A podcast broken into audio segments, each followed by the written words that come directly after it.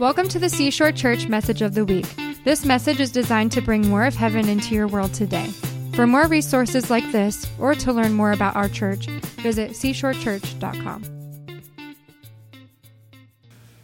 Are you ready? I've been praying about this message. Um, and I pray you receive it.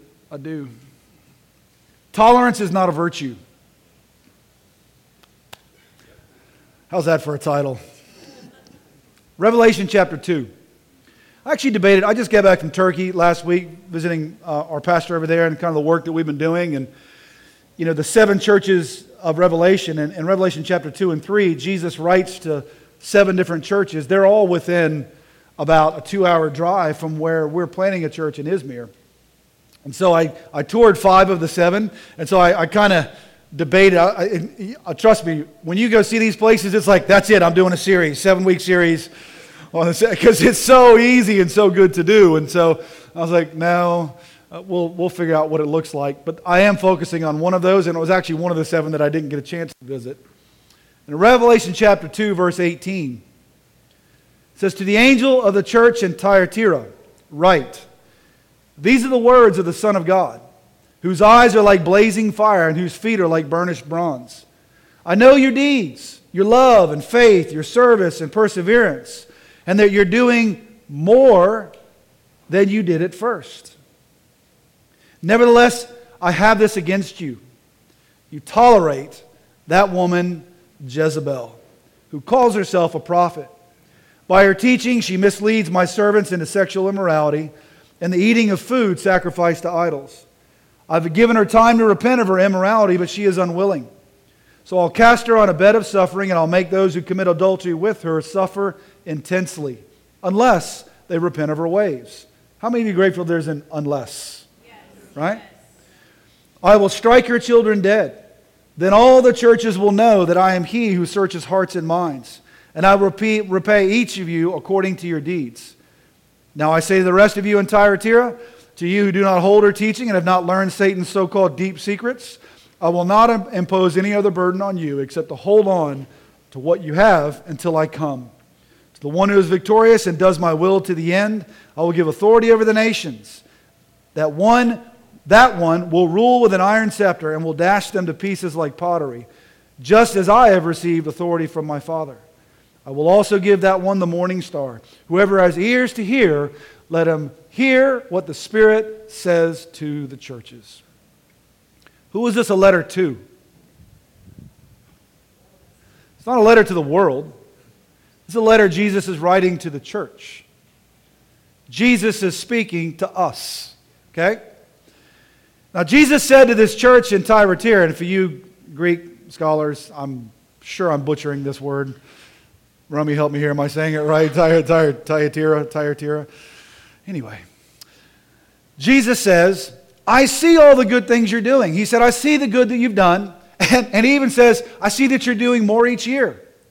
Like I've seen the charts, I've seen the graphs, I've seen the, the church growth, and I've seen the, the, the, the line graph that goes up. I've seen that your giving is increased. I've seen that your missions are increasing. I see that more people got saved this year than last year. I see you know, the baptisms are up, the attendance is up. I see it. I see you're doing more.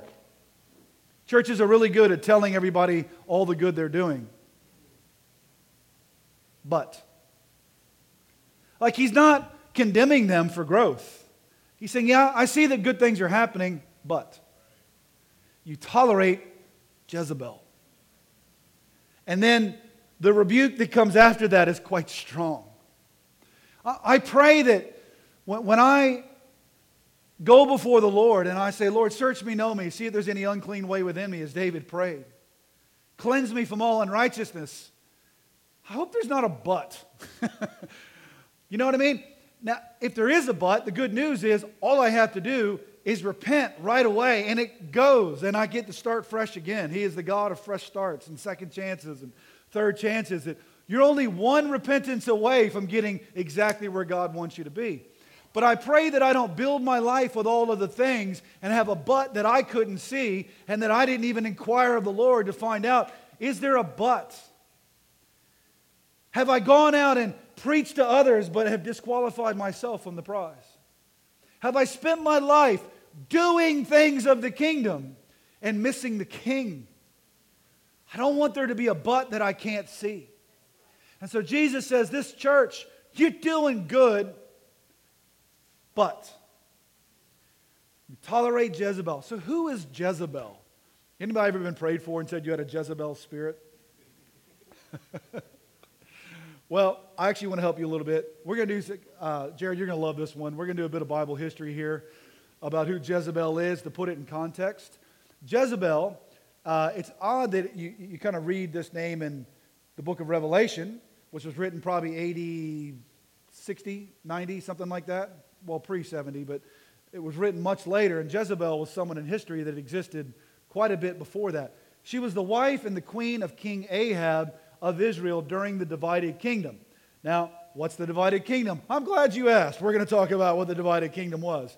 So, Israel, the nation of Israel, was one nation under King David and under his son Solomon. If you remember, um, King David kind of eliminated, he was the, the second king of Israel. Saul was the first, and then David was made king. And David spent most of his life fighting against Israel's enemies and secured the borders of the nation of Israel and handed over to his son a land of peace and prosperity and a united kingdom called Israel. And Solomon ruled over that as well too. So it was one nation. But when Solomon took over the throne, wisest man that ever lived, richest man that ever lived, but he had a but. Solomon had a but. Solomon had a lot of ladies. Solomon had a lot of wives. Solomon had an eye for the ladies. In 1 Kings, verse 11, verse 1 through 6, chapter 11, verse 1 through 6, it says, King Solomon, however, this is his but, loved many foreign women besides Pharaoh's daughters Moabites, Ammonites, Edomites, Sidonians, and Hittites. They were from nations about which the Lord had told the Israelites, You must not intermarry with them, because they will surely turn your hearts after their gods. Nevertheless, Solomon held fast to them in love. Let me tell you something. When the Lord says you must not, it's a pretty good idea to not. Right? You must not intermarry because if you do, this will happen. Now, as a parent, sometimes I tell my kids, you shouldn't do this because this will happen. And in the brain of a teenager, because I was one once, they're like, but I can do this and not have this happen. Like, trust me, if you do A, B will happen. Well, what if I did a little bit of A and then got a little bit, like there's always this thing. Just listen to your parents, listen to the Lord. Don't do things that He already knows what the end result of those things is going to be. If you intermarry with them, they will surely, not maybe, not probably, they will turn your hearts after their gods. Nevertheless, Solomon held fast to them in love. He had 700 people eating the fries off of his plate. He had, I'm just, I'm, I'm bad, I'm bad. He had 700 wives of royal birth and 300 concubines. Apparently, the 700 wives weren't enough. You had to have 300 side chicks as well too. And his wives led him astray. 1,000 women. Are you kidding me? A thousand. Wow. Being a man is not having a thousand women, it's having one woman that you can satisfy the rest of her life. As Solomon grew old, I bet that happened quickly. As Solomon grew old,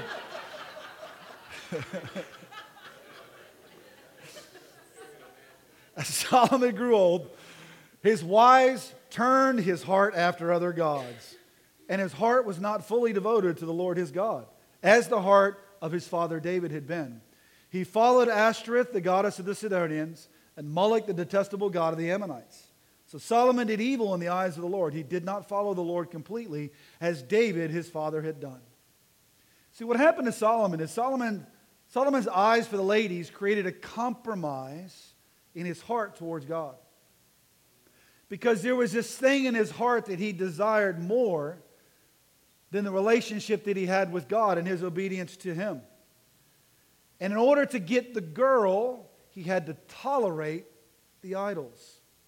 Because the girl came with the idols, and the idols came with the girl. So if I want the girl, I've got to tolerate the idols. Now, I'm sure at first this was like, look, I'm a follower of Yahweh, you're a follower of Ashtoreth. We're just going to get together and I'll do my thing and you do your thing. I'm sure that's the way it started. He tolerated his wife's idol worship. To get the girl, you had to tolerate the idols. Some things in this world that we desire require the tolerance of things that God abhors. It ain't worth it. It comes with the package. These gods, particularly, I'm going to talk to you about a couple of these Canaanite false gods that were listed here. Sometimes they're grouped under this whole category called the Baals, B A A L. But Ashtoreth was the first god that they mentioned that, that, that Solomon began to worship because his wives did. Ashtoreth was a Canaanite goddess that was kind of like the counterpart to the male Baal, right? She was a fertility goddess. That's the way a lot of these often come into the uh, pantheon of gods that they have, is because the infant mortality rates are pretty high, fertility is a big issue. Uh, if you don't have sons to hand something over, you don't have a workforce, you don't have how many are glad that sons are a ready made workforce in Jesus' name? And so uh, you, you don't have anybody to protect you. If your husband dies, there's no one else that can help carry on the family name. So fertility is a big issue in this time period. So, of course, they developed these fertility gods and goddesses. Asherah was another one of those. Asherah, which is different to Ashtoreth, the one that is mentioned here in 1 Kings, was also a fertility goddess and a like a motherhood goddess. And so the Asherah poles that they would build on top of the hills, which you commonly hear those throughout the Old Testament, became places of idol worship. Both of these goddesses, Ashtoreth and Asherah, they both had male and female prostitutes as priests and priestesses. So the part where you worship this false god, it incorporates sexual immorality. So to be a priest, you had to be also a male prostitute. I didn't remember, I don't remember reading that in my job description. Thank you, Jesus. And a female, they're, they're priestesses, and one of the ways that they raised money for their temples was that they would go at night down into the city and prostitute themselves to raise money for the temple.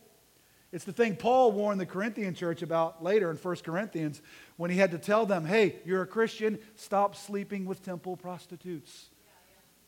How many of you are glad I don't have to come and say, stop sleeping with temple prostitutes? I hope I don't, but if I do, we'll go there, okay? Because he was saying not only is it sexual immorality, but you're participating in demons by doing so. Because when you sleep with somebody, whatever they got, you now got too. That's one of the problems of sexual immorality is that demons multiply themselves through sex.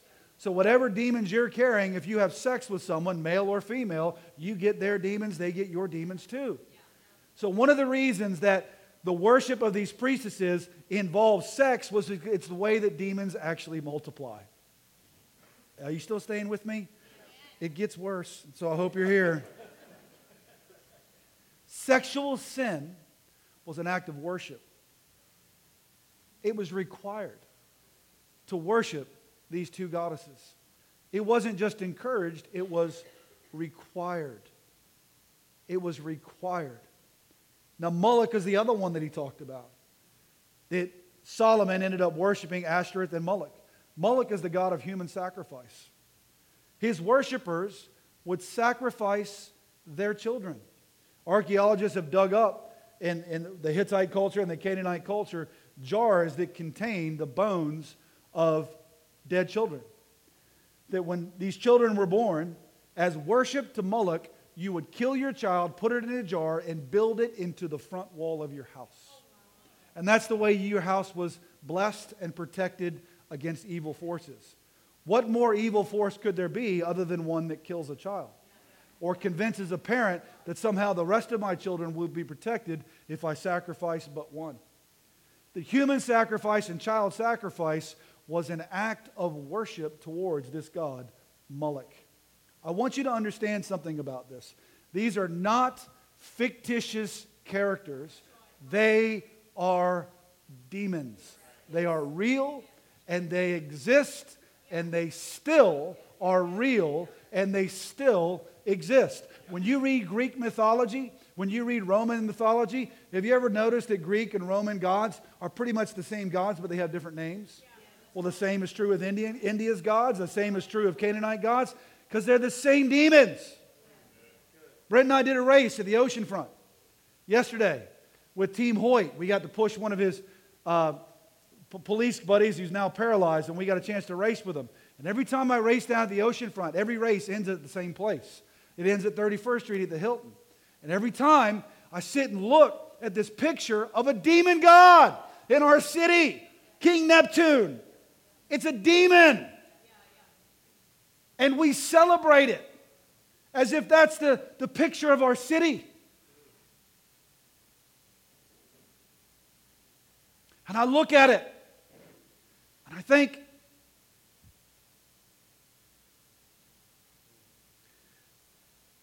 it's a slippery slope. I'm not saying everybody runs at the oceanfront is worshiping Neptune. But what I'm saying is these demons have been, since the beginning of time, had a different name and a different generation and a different country, but it's the same demon. Solomon's eyes for the ladies created a compromise in his heart towards God. That compromise led to a toleration of their demons. And that toleration brought demon worship into his home. You see, what's allowed into your heart comes into your home. It's not a big deal if it's just in my own home, right? If I'm looking at porn in my own home, it's not hurting anybody. If I'm getting drunk in my home, if I'm getting high in my home, it's just my house, right? It's not, it's not hurting anybody. I think Solomon's life is a good picture of how quickly demon worship went from having free sex to sacrificing children. It didn't take long. What gets offered to you as free and fun quickly becomes devastating. It's how the demonic works. Free sex with whoever you want male, female, married, single, doesn't matter. Just follow your flesh and enjoy it. No one can tell you what to do. You have the freedom of choice. Do what you want, have fun. Oh, and if you get pregnant, just kill the child and give it to the demon. Then go have more sex with as many people as you can. Why? Because that's how the demons multiply. Abortion is the worship of Moloch.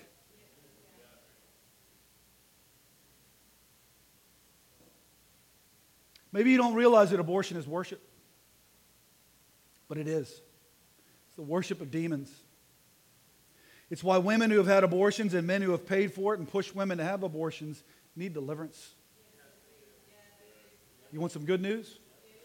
Salvation, healing, and deliverance are part of the package that Jesus gives to us. It's all part of the package. That means that if you have suffered through having an abortion, if you've made the choice, if you're a man that's paid for it for someone else, there is salvation and healing and deliverance for you. We had a meeting yesterday at the Lamonders house, and we prayed for women that have had to make this choice or, or, or have been through it or considering it right now. And you know, one of my biggest prayers is that God, when there's repentance, that those who have made this choice and had their wombs devastated as a result and have now become infertile. Because abortion is not clean and nice and pretty and, and everything is good. And then you can, no, it typically wrecks the womb of a woman where she can't have kids again. But my Bible says Jesus heals wombs that there are plenty of wombs that got filled. Our promise as children of Abraham. Do you realize that we're children of the promise because a woman's womb that couldn't bear children got healed by the power of Jesus and she miraculously gave birth? And as a result, we are descendants of Abraham by faith. That I don't care what God may have been worshiped in the past, you're one repentance away from being saved, being delivered, and being healed. But we cannot tolerate Jezebel. Just because there's healing doesn't mean we should just be silent in a time when the church is cajoled and threatened and wooed into silence. This is not the time for silence. Today is the day of salvation. Today is the day of healing, and today is the day of deliverance. Wombs healed. Solomon's life proves that what happens in private is made public. It's just my home. It's just my wives. Yeah, there's a thousand of them, but this is just a, it's just our thing we're doing. You guys keep serving God. We're going to do our thing. Well, 1 Kings chapter 11, verse 7. Pretty soon after, on a hill east of Jerusalem, Solomon built a high place for Chemosh, the detestable god of Moab, and for Moloch, the detestable god of the Ammonites. He did the same for all his foreign wives who burned incense and offered sacrifice to their gods. Do you see it's not just in his home anymore? Do you see it's not private anymore? Do you see it's not just his expression of his religion and letting his wives? He's now built it on the top of a hill east of Jerusalem for everybody. Because Jezebel's not happy with just you doing what she wants. You don't have to put it on blast this is who I am, this is what I believe, this is what I stand for, and you need to do the same. And if you don't, it's your intolerance that means you're not even like Jesus. Don't you know Jesus was the most tolerant of everybody who ever lived, and he accepted everybody exactly the way they were? And if you don't tolerate my worship of Moloch, then you're nothing like Jesus at all. It's a lie. Jesus loved all, he tolerated no sin. By the way, guess who wrote the letter to the church? It wasn't John. John's going, he's dictating. It's Jesus' letter to the church, criticizing the church for tolerating sin. So don't tell me Jesus tolerates sin. He forgives it, but you can't forgive something that you're not willing to first acknowledge. What was in his home is now for all to see. See, demons, this is what they do they tempt you in private, but then they demand public worship. There's a private corruption of our thinking through the news, through social media, through our thought life. It's a private corruption, but as soon as you give into it, it gets made public. I pray that my sin gets dealt with in private before it becomes public. Too many church leaders is like they didn't deal with the private and it became public. I hate to tell you, it will become public. But why not deal with it in private and come with a testimony of what God did? I was bound up in this and I got set free. Christians have listened to the incessant cries of the world to think like it does. A 24 hour news cycle has pulled us away from our Bibles. Social media has pulled us away from our prayer life. We stop reaching the lost, and so we surround ourselves with people who support us. I was in the prayer meeting, and Buck comes up and asks me because I was on my phone, and he goes, Are you in the Word or are you on the news? And I was like, Dang it.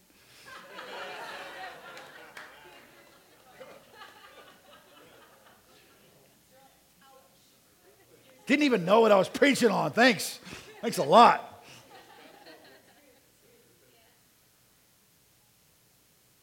But then we're shocked when we hear about Christians taking a pro abortion stance.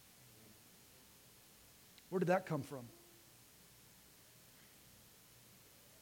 We're shocked when homosexuality and heterosexual activity outside of marriage is not only tolerated, but it's celebrated. What happened? What happened? As a result of Solomon's demon worship, God divided the nation of Israel into two kingdoms Israel and Judah. Israel, 10 of the tribes went to Israel, two of the tribes went to Judah, Judah and Benjamin. In 1 Kings chapter 11 verse 3, God doesn't pull any punches about why this happened. God said, I will do this because you have forsaken me and worship Ashtoreth, the goddess of the Sidonians, Chemosh, the god of the Moabites, and Moloch, the god of the Ammonites, and have not walked in obedience to me, nor done what is right in my eyes, nor kept my decrees and laws as David, Solomon's father, did. So, because of his sin, because of his tolerance of sin, and because of his weakness of his own heart that allowed it into his home, which then became a public display of it, which then became everybody else doing what the king did, God divides the kingdom. Now, each kingdom had a king. Judah had a guy named Rehoboam that was actually Solomon's son, and Israel had a guy named Jeroboam. That doesn't confuse you? I don't know which will. Israel ruled by Jeroboam, Judah ruled by Rehoboam. Now, Jeroboam, after the split kingdom, he's got a shot, he's got a chance. You know the kingdom got divided because of idol worship. And now you've got a chance to set the record straight. Look, hey guys, God told us why this happened. Let's maybe take some counsel and find out if we repent, God will restore us and the kingdom. But it didn't work towards Jeroboam's agenda to unite the kingdom again because now he's got his own kingdom. I'm a king and I've got a kingdom. So uniting is not in my best interests. And Jeroboam suddenly realizes wait a minute, the temple is in Jerusalem and that's Judah's territory. It's not my territory. He has a chance. But what does he do? 1 Kings chapter 12 verse 26. Jeroboam thought to himself, boy, if guys ever get in trouble, it's when they start thinking to themselves. Jeroboam thought to himself, this kingdom will not likely revert to the house of David. Will now, will now likely revert to the house of David. If these people go up to offer sacrifices at the temple of their Lord in Jerusalem, they will again give their allegiance to their Lord Rehoboam, king of Judah. They will kill me and return to King Rehoboam. After seeking advice, the king made two golden calves. Oh, come on, at least do like a golden horse. Like the golden calf already got him in trouble the first time. Think of a new animal, you know? But no, a golden calf. He said to the people, It's too much for you to go up to Jerusalem. Here are your gods, Israel, who brought you up out of Egypt. Like he's convincing them. He's convinced himself because he thought to himself. How many of you know it wasn't just his own thinking? You do realize that when your thinking leads to something that is, is disobedience, it's not just your thinking anymore. It's the voice of Jezebel that just goes, hey, just, you know, if they go worship God like he told them to, it's not going to work out good for you. So let me offer you an alternative. One he set up in Bethel and the other in Dan. And this thing became a sin. The people came to worship the one at Bethel and went as far as Dan to worship the other. Jeroboam built shrines on high places and appointed priests from all sorts of people, even though they were not Levites. He literally sets up his own religion. Do you know how easy it is to set up your own religion in America? It's staggeringly easy. He sets up his own religion, just builds two calves and go, they're your gods who led you out of Egypt. What a slap in the face. Jeroboam, you had a chance. Man, you had a chance, but you blew it.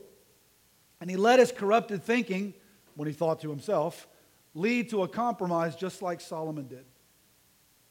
You know, it took some time for Solomon to go from God worshiper to demon worshiper. But the generation after him got way quicker. Because what we tolerate, our kids will celebrate, and our grandkids will worship. The next generation gets there so much quicker. Judah wasn't any better than Israel. I told you it gets worse. 1 Kings chapter 14, verse 25. In the fifth year of King Rehoboam, remember Rehoboam from Judah? Uh, Shishak, king of Egypt, attacked Israel. Just see if anybody's listening. All of y'all just thought about Shishak, and now you're getting hungry. I'm going to call him Shishak because I don't know what else to call him. He carried off the treasures of the temple of the Lord and the treasures of the royal palace. He took everything, including all the gold shields Solomon had made. So King Rehoboam made bronze shields to replace them and assigned these two uh, to the commanders of the guard on duty at the entrance of the royal palace. Whenever the king went to the Lord's temple, the guards bore their shields, and afterward they returned them to the guard room. What happened? The gold left. The gold shields left so the king decides to replace what was once gold with bronze. Bronze is a mixture of iron and, not iron, it's a mixture of copper and tin. It's man made. Gold comes out of the earth, pure. You can purify it, but you don't do anything to gold. Gold is gold, and it's always worth something. Gold is valuable. The gold has left, but I'm going to replace it with a man made substitute. Because isn't bronze better than gold? Who goes to fight with a gold shield? That would be pretty dumb. It's really soft, right? Instead of idol worship, Judah's not worshiping idols, but instead of idol worship, they replaced the glory of the temple with the strength of man. They took what was glory and said, no, no, no, that's not really strong. It just looks good. I'm going to replace it with something man made that will really help me in battle. Surely bronze is better. What good is a gold shield in battle? Well, what good was a trumpet when you're fighting Jericho? What good is a sling and five little river rocks when you're fighting a nine foot tall giant? Sometimes God gives you things not because they make sense here, but because they make sense here. In your spirit, you go, I don't know why I'm supposed to march around a city and then blow a trumpet, but I'm so afraid to disobey God because if I rely on the strength of man, I'm done. I'm outnumbered by man. I don't have enough swords. All I did was walk across a desert with shoes that didn't wear out. I've never fought a battle in my life. All I know how to do is trust God. And God goes, Great, go blow a trumpet. They're, they're six feet thick, the walls, and we. All right, boom, walls come down. Oh, wow. Trumpet sales were pretty good that week, I'm pretty sure.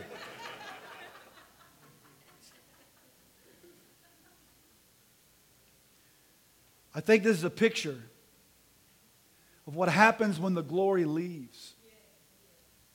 When the glory leaves the temple, when the presence of God is no longer with us, it's very tempting to turn to the strength of man.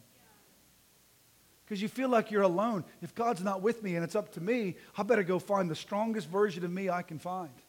And if that doesn't do, I'll go find someone stronger. I'll go find another church growth strategy. I'll go find a better preacher. I'll go find a better youth pastor. I'll go find a better worship leader. I'll go find better lights and a better venue and more stuff. Because if it's all up to me, I know I don't have enough. So I better go find it somewhere else. But this was a time for repentance, not a gathering of strong people. It was a time to turn hearts back to God. It was a time to get on their face and go, God, we have sinned against you. Fill us again. Create in me a clean heart. Renew a right spirit within me. Man made systems have distracted from the reality that the glory has left because of idolatry.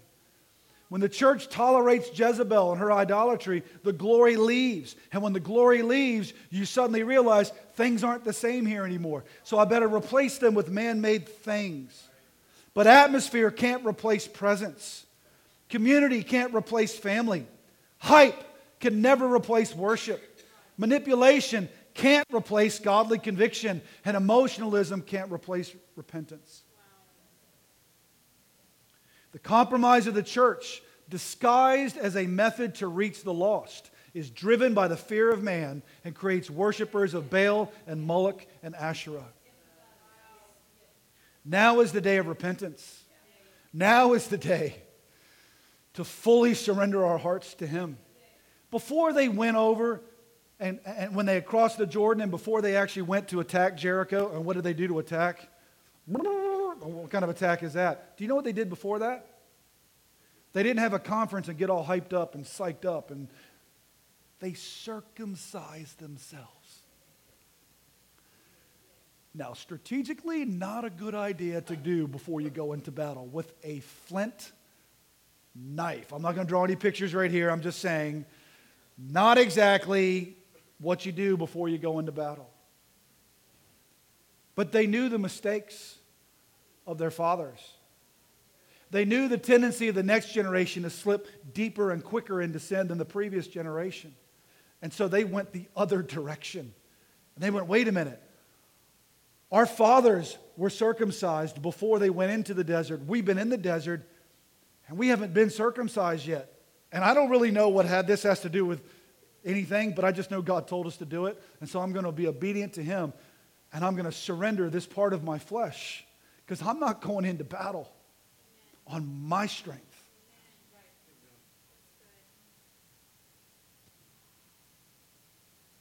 Today is a day of the circumcision, not of our flesh, but of our hearts. Hearts that are cut. I cut by the word. And conviction that flows from the Holy Spirit, conviction that leads to repentance, but then that leads to a filling and empowerment of the Holy Spirit. God is always giving us a path of repentance. During this time, God was still sending prophets. He was still sending prophets to warn the people, you're going the wrong way. He'll always give us a path of repentance. His word is always with us. So, a few generations later, Ahab becomes king of Israel. Judah is now ruled by this guy, Asa. Asa was a good king. But Ahab, the ruler of Israel, marries a woman named Jezebel. I told you I'd come back around.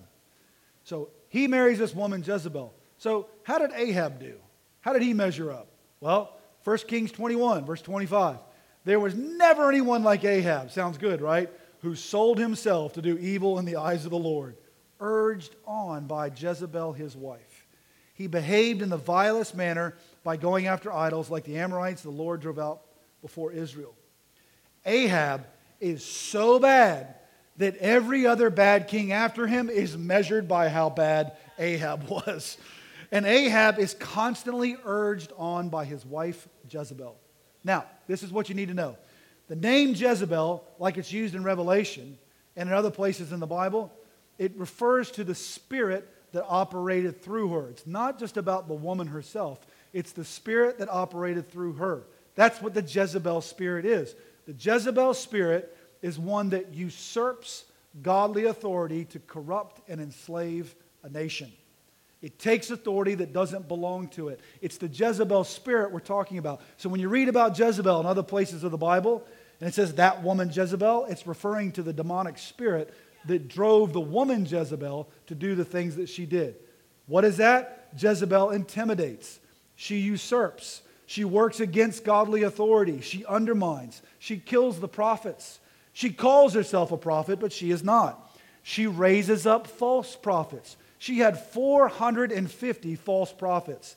They create the zeitgeist of the nation. The way the nation thinks is driven by the 450 false prophets of Jezebel that she has raised up. They create conventional wisdom, they create the way the nation thinks. I don't know about you, but just in my generation, I feel like I'm hearing things said that are like, I don't even understand that thinking. Nobody thought that way when I was a kid. Well, the answer is not just to tell them to think a different way. And the Jezebel spirit bewitches. And Jesus warns the church to stop tolerating Jezebel. Tolerance is not a godly value. It is not. Tolerance is not love. Now is the time to stand strong. Now is the time to stop tolerating Jezebel. You know what Jezebel tells Christians? They say, stop celebrating the overturning of Roe v. versus Wade because you don't you know people are hurting. And your gloating and celebration of this decision is causing hurt in people. I'm you're hurt because you don't get to murder children anymore. I'm, I'm a little confused here. That's not what the Bible says. Christians are afraid to speak out against abortion. They're afraid to speak out against sexual immorality. They're afraid to speak out against gender confusion. But 1 Corinthians chapter 13 verse 6, the greatest chapter of love in the Bible, it says love does not delight in evil, but rejoices with the truth. We are rejoicing that there's no longer a constitutional right to kill babies. We are rejoicing that Jesus is not just an alternative lifestyle, Jesus offers forgiveness and healing and salvation and deliverance. Jezebel confuses the church and then calls the prophets of God intolerant. And so the ones that are the voice crying out in the wilderness, to John the Baptist, the prophets that are going, hey, this is wrong. Church, you're going the direction of the world, and it's sending the church and the world to hell. And the prophets that are crying out, Jezebel goes, Nope, they're intolerant. There's, they're whatever phobic. Put whatever prefix you want before that and then add phobia on the end. And that's what Jezebel calls the prophets. They say you're driven by fear when it's Jezebel that is inflicting fear in the church. Jezebel creates gender confusion in kids and then tells the parents, tolerate me or I'll kill your children. This one cuts deep. Because every parent that I know that's dealing with this issue is so afraid to not acknowledge the demonic lies in their children because the child will threaten to commit suicide. I don't know what I would do as a parent, but I do know that I would not tolerate the lies that Jezebel has been telling my kids. And I will stand with others who can hold my hands up to say, Would you help me war against the lies that Jezebel is telling my kids right now? Worship me or I'll kill your kids and it will be your fault. Do you understand the depths of that lie from the enemy? The church needs clear heads. Timothy tells us that for God has not given us a spirit of fear, but of power, love, and a sound mind. It's time that the church gets a clear mind. God says, My thoughts are not your thoughts. My thoughts are higher than your thoughts. My thoughts are higher than your ways. It's not that we can't think the thoughts of God, it's just that we can't think them with our carnal mind. But when our spirit is renewed, we're seated in heavenly places. I think Romy preached that last week. We're seated in heavenly places with Christ. We're at the place where we think what God thinks. We certainly don't tell him what to think. And we certainly don't try to think to ourselves like Jeroboam did and then put a God stamp on it. I think this, and what scripture can I find that will support the way I think about something? Instead of how do I open my heart to God and let Him change my mind with His mind and let Him put, replace my heart of stone with His heart of flesh. The church needs clear heads, the church needs a clear voice. I keep hearing this phrase clarion call, clarion call, clarion call. It's, it said that John the Baptist was the voice of one crying in the wilderness. Be the voice of one crying in the wilderness. Right now, people are in a wilderness. Like their bastion of, of truth that they built up, that was really just the lies of Jezebel, is starting to crumble away. And they're confused. They will come looking for truth. Be a clarion call. Don't give them a compromised gospel that says, Come as you are, stay as you are. Say, Come as you are.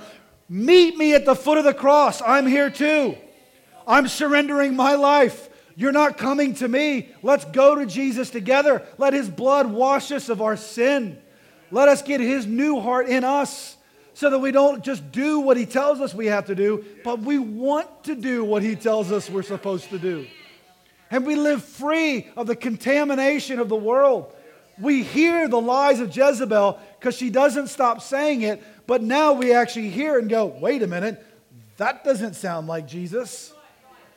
Because I was just listening to him just now, and you don't sound at all like Jesus. All you just say that because you're a fill in the blank phobe. No. I don't have a spirit of fear. You are the spirit of fear. I have a sound mind. We need clear heads, a clear voice, and we need to speak out. Jesus saves. Jesus saves. There's this great duel that Jezebel ends up having with the prophet Elijah on Mount Carmel. She gathers all of her 400 prophets, and it's just Elijah. It's just him. This is one of my all time favorite stories in the Bible. And they're like, we're going to see which God is God. The one that answers by fire, that's who the real God is. And so they said, put up this sacrifice, and you build your altar, I build my altar, and you know, you put your sacrifice on it. You call for your God to answer by fire, and I'll call for my God to answer by fire. And, uh, and that's the, the thing they have. And I, I love that. total misuse of scripture here, but bear with me. Not total misuse, that's not fair. So he puts, he, he builds the, the wood for the altar, Elijah does, after they just don't answer, their God doesn't answer by fire at all. And he goes, All right, guess you know what time it is now? It's time to cut the bull. I love that. That's my favorite phrase. That's it. That's all it's going to lead to. Is Elijah goes, cut the bull. It's time for the sacrifice. Cut the bull, fill in whatever suffix you would like to that. When you deal with the lies of Jezebel, it's sometimes it's just time to cut the bull. Can we recognize lies as lies? Can we understand that gender dysmorphia, gender confusion is a lie of the enemy? Can we understand that a life of sexual immorality that somehow has you've been told is going to bring you intimacy and is going to bring you satisfaction is actually going to enslave you as you're worshiping a demon called Ashtoreth that has been existing for thousands of years? That freedom is only found in a relationship with Jesus. And where the world said, have as much sex as you can, Jesus goes, I have prepared a spouse for you that you get to have sex with for the rest of your life. And it gets better every year if you are committed to a life of intimacy and oneness with her and oneness with me. And that's what God intends for us. You don't have to go sow your seed everywhere. Be faithful in your home. Be faithful in your worship. Be faithful in your prayer life. Be faithful in your church family. What you tolerate, you teach. Kids learn by what you allow. We want unity in the church, but we can't have unity when there's 450 prophets of Baal running around. Unity won't happen. Kill the lies. Kill the lies. Elijah killed all 450 prophets of Baal by himself. Wow, did they just line up and like. so, what's the takeaway for us? Kill the false prophecy. That means kill the lies. Stop listening to the news. Stop paying attention. Stop letting Hollywood tell you what you're supposed to think and feel. Stop reading the Disney Bible and start reading the Holy Bible. It sounded very King Jamesy right there, didn't it? That was awesome repent and forgive. Flee from sexual immorality. Circumcise your hearts. And then when God promises in Proverbs 14:34 will come true, righteousness exalts a nation. Mm. I want our nation exalted. Not because of its tolerance, but because of its righteousness. Get right with God. Let him wash you, let him cleanse you, let him forgive you, let him put a new heart in you. But we must not tolerate evil. We must not tolerate adultery, idolatry, same thing, I guess. We must not tolerate fear. And we must not tolerate silence. Would you pray with me? Father,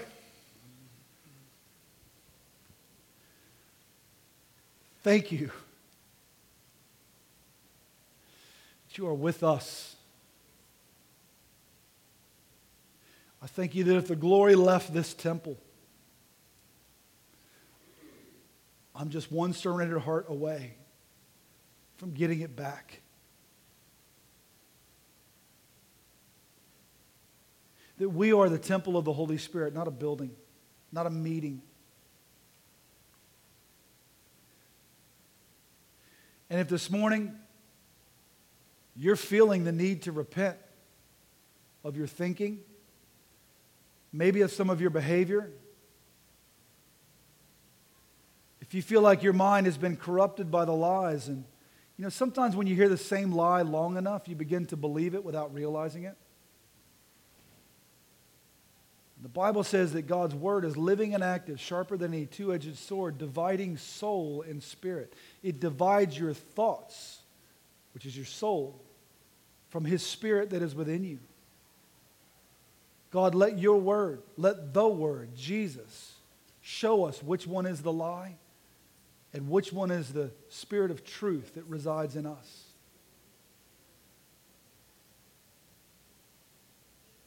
Repentance doesn't just mean to go the other direction or to stop doing something. The word repentance actually means to change the way you think. So, Lord, we invite you this morning. If this is your prayer, I, I pray that you don't just listen to my prayer, but make this yours. Lord, change the way I think. Sometimes I'm, I feel like I'm powerless to do it because I don't know what what's up, down, left, right, wrong, or right. I need your help. Create in me a clean heart and renew a right spirit within me. Take away this heart of stone and give me your heart of flesh. and fill me afresh, God. Because though I got baptized in the Holy Spirit however many years ago, I need it again today and tomorrow and the next day. Fill me afresh. Let your fire fall on this place and on me. Let streams of living water begin to flow from within us so that we can seek out the dry places and bring living water. In Jesus' name, amen. Amen. You receive it?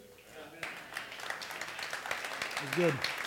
Thank you for joining us today. For more resources like this or to find information about our weekly services, visit seashorechurch.com.